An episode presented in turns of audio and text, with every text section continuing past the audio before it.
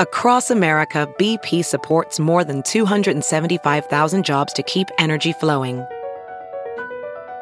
Jobs like updating turbines at one of our Indiana wind farms and producing more oil and gas with fewer operational emissions in the Gulf of Mexico.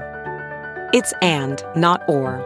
See what doing both means for energy nationwide at bp.com slash investing in America. Good morning. I'm Margie Ellisor. Here's a look at your Fox 2 News headlines driven by Bomarito Automotive Group. Family and friends hold a candlelight vigil for fallen Illinois State Trooper Nick Hopkins. They turned out last night in Hopkins' hometown, Waterloo, Illinois.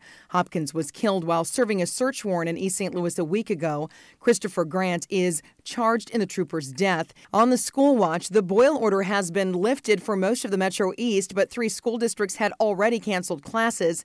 So there will still not be any school today in East St. Louis, Cahokia, and Brooklyn, Illinois districts. Illinois American Water Company says water tests were completed after repairs were made to a 24 inch water main. Missouri Governor Mike Parson is standing by his decision not to add a gun violence bill to the upcoming special session of the legislature.